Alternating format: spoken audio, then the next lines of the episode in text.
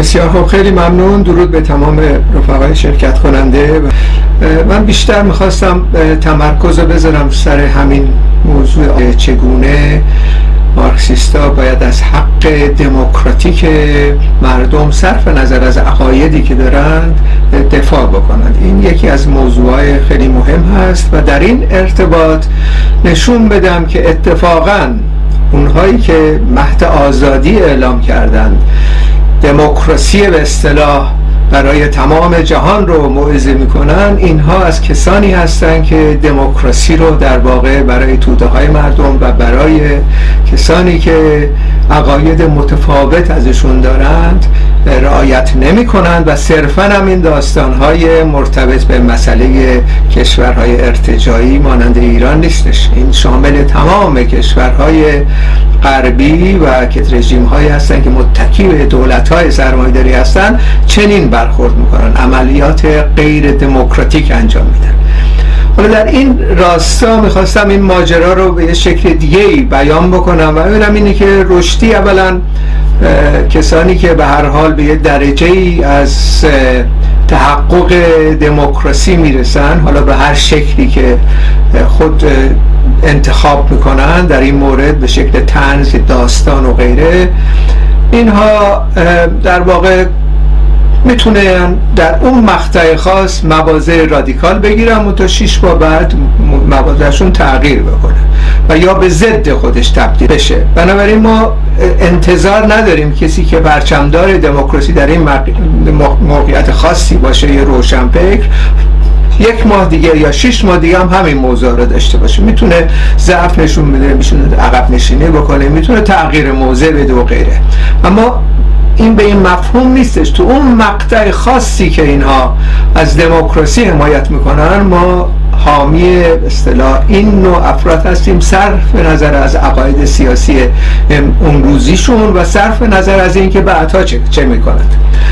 یک مارکسیست انقلابی انتظار ما اینه که همباره تا آخر عمر از دموکراسی برای توده های خیلی وسیع دفاع بکنه. متا این سلمان رشدی یک مارکسیست یک انقلابی نبود. یک فردی بود که به هر حال یک فرد انتلکچوال روشنفکر بود که در بامبئی تولد شده بود به لندن اومد زندگی می‌کرد می‌خواست این مقداری در واقع تناقضات هم بامبئی رو هم لندن رو در واقع نشان بده از طریق این تنز اون داستان مسئله پیغمبر اسلام و غیره و اسامی که آورده مورد رنج شده هیچ ربطی به این کتاب نداشت. یعنی در واقع به دلیل خاص سیاسی بود که خمینی اینو علم کرد که به یه شکلی میشه گفتش که اعلام کرد که ما باید جام زهر رو بنوشیم. شکستی که در جنگ علیه عراق داشت و شیش ماه بعد فقط شیش ماه بعد اومد این پادزهر رو پیدا کرد. پادزهر هم حمله به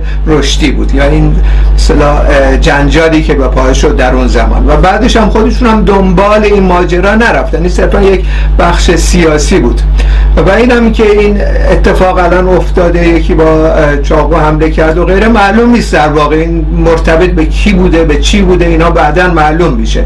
ولی به هر حال این رو باید توجه بکنیم که تمام این موضوعات خنجر زدن به رشدی سلمان رشدی و مرتبط کردن به ایران و همچنین اینکه همین دو هفته پیش معلوم شد دو جاسوسی گرفتن که قرار بود که جان بولتن در آمریکا ترور بکنن و پومپئی رو بعد از اون ترور بکنن و غیره. اینها ماجرایی هستش که همه ماجراهای سیاسی هستش و اینا رو بعدا باید روشن بشه و روشن خواهد شد که این انگیزه ها چه بوده و این مشخصا در این دوران مذاکرات برجام هست این اتفاقات میفته خیلی غریبه دیگه. یعنی جام بولتن رو می‌تونستن مثلا 6 5 سال پیش یه همچی کشفیاتی بکنم تو چرا این روزا در این اتفاقات میفته اینم باید پاسخ بدیم بعدا که روشن میشه. ولی فرض بکنیم که یک شخصی حمله ای کرده به این و قصد کشت البته ولی خب به هر حال فعلا سلمان رشدی زنده است. متا این ماجرا هیچ کدوم از این ماجراها ربط مستقیمی به این وضعیت و مسئله دموکراتیک و, اینکه عدم رعایت مسائل دموکراتیک است سوی کشورهای امپریالیستی و غرب نداره مشخصا. اگر ما بخوایم یه قیاسی بکنیم در واقع که نشون بدیم این ماجرا چقدر عمیق هست یعنی عدم رعایت مسائل دموکراتیک چون اینها پرچمدار این غربی ها کسانی که به حساب کشورهای دولت های سرمایداری رو علم کردن تهاجم نظامی می‌کنن کشتار می‌کنن کودتا سازمان میدن ادعا دارن که دموکراتن. ادعا می‌کنن که دموکراسی برای ایران می‌خوان بیارن و طرفداران و خادمینشون مثل امیر رضا پهلوی و دار دسته و انبا اقسام جریانات سوسیال دموکرات که امروزه به هر حال شروع به فعالیت های سیاسی کردند که فکر می‌کنن روزنایی در ایران قرار باز بشه که اینا به حاکمیت برسن یا به در حاکمیت شرکتی داشته باشن. بسیار شده این روزها و اینها در واقع اون مسائل دموکراتیک اصولا رعایت نمی‌کنن خودشونو. بنابراین جوانان ایران و کسانی که در ایران به این برنامه های تلویزیونی از طرف این وابستگان به قلب خادمان قلب گوش میدن باور نباید بکنن که اینها واقعا خواهان دموکراسی برای ایران هستند مثلا در مورد همین مسئله رشدی به محضی که این اتفاق افتاد به محضی که حمله از طریق خمینی صورت گرفت فتوا داده شد و غیره خب معمولا کشورهایی یا سرانی که قرار دموکرات منش باشن باید محکوم بکنن بلافاصله این موضوع رو دیگه. صرف نظر اینکه رشدی کی هستش. در صورتی که یک بخشی این کار کردن منتها بخش اصلی کسایی در حاکمیت بودند این کار نکردن مثلا یه نقل قولی هستش همین اخیرا جایی پیدا کردم. از نورمن تبیت. تاچریست بود و در واقع رئیس سابق حزب محافظه‌کار انگلیس بود در اون دوران. یعنی از اصطلاح نزدیکان تاچر در ایندیپندنت اون زمان در در انگلستان وقتی این اتفاق افتاد به جای اینکه بیاد حمایت کنه از حق دموکراتیک سلمان رشدی دفاع کنه ببینیم چی داره می یه رشدی نمونه است از یک آدم پست و حقیر زیرا در زندگی وی چیزی جز اقدامات خیانتکارانه و حقیر وجود ندارد. او به خواستگاه, اجتماعیش به دینش به وطن برگزیدهش انگلستان خیانت کرده و خیانتی دو جانبه. رشدی مهمان ناخوانده و بیشرم و مرتدی است که مانند طول سگ بغبغ می‌کند و او رو بعد از وطنش به وطنش هندوستان برگردند این در واقع نقل قولی است از یکی از سران اصلی دوبل امپریسی در بریتانیا. در واقع اینها هستند که خواهان پرچمداری از دموکراسی هستن که یه اتفاق این چنینی میفته و خمینی که در, در واقع جریان کاملا ارتجایی هستش فتوا میده و در مقابل فتوا اینا حمله به جایی که به خمینی بکنن به خونسا بکنن از دموکراسی حداقل دفاع بکنن حمله به این شخص دارن می‌کنن. شخصی که نه تشکیلات داره نه سازماندهی نه ادعا داره که مثلا می‌خواد سرنگون کنه رژیمی رو غیره چرا این کار می‌کنن؟ چون در همین نوشته هاش که به شکل تنز هم داستان هایی که به شکل ادبی نوشته شده اتفاقا موازنه ایجاد کرده بین کشور خودش و کشورهایی که اسلامی به اصطلاح هستن و کشورهای اروپایی. صحبت از این می‌کنه مثلا در همین کتاب که این افراد از یک باطلاق یا حلبی آباد بامبئی اینا رو میارن به حلبی آباد آبادهایی در لندن. یعنی اون مهاجرینی که اینا میرن برای استثمار در کشور خودشون اینا رو باز مجددا میفرستن به حلبی آباده. یعنی دموکراسی غرب و مورد سوال قرار داد تو همین کتاب. بنابراین این مسئله حالا خمینی خارج از محتوا علم شد به دلایل سیاسی. منتها این جنبه از کتاب در واقع اذیت می‌کنه دیگه که این به سران دول غربی رو و این دموکراسی رو رعایت نمی‌کنن. همینطور که در موارد بسیاری این کار نکردن. مثلا امروز خیلی خوبه که ما در واقع مقایسه کنیم مسئله سلمان رشدی رو با جولیان آسانج. جولیان آسانج هم مانند سلمان رشدی یک دموکرات رادیکال کاری هم نکرده. نه به کسی فوش داده نه اتهام زده نه مثلا دینی تهمت زده و غیره. کتاب تنزم ننوشته. واقعیت ها رو منعکس کرده در سطح جهانی. واقعیت ها چیه؟ یعنی جنایت های امپریزم آمریکا رو. جنایت های کشورهای اروپایی رو در خاور میانه افشا کرده با اسناد موثق.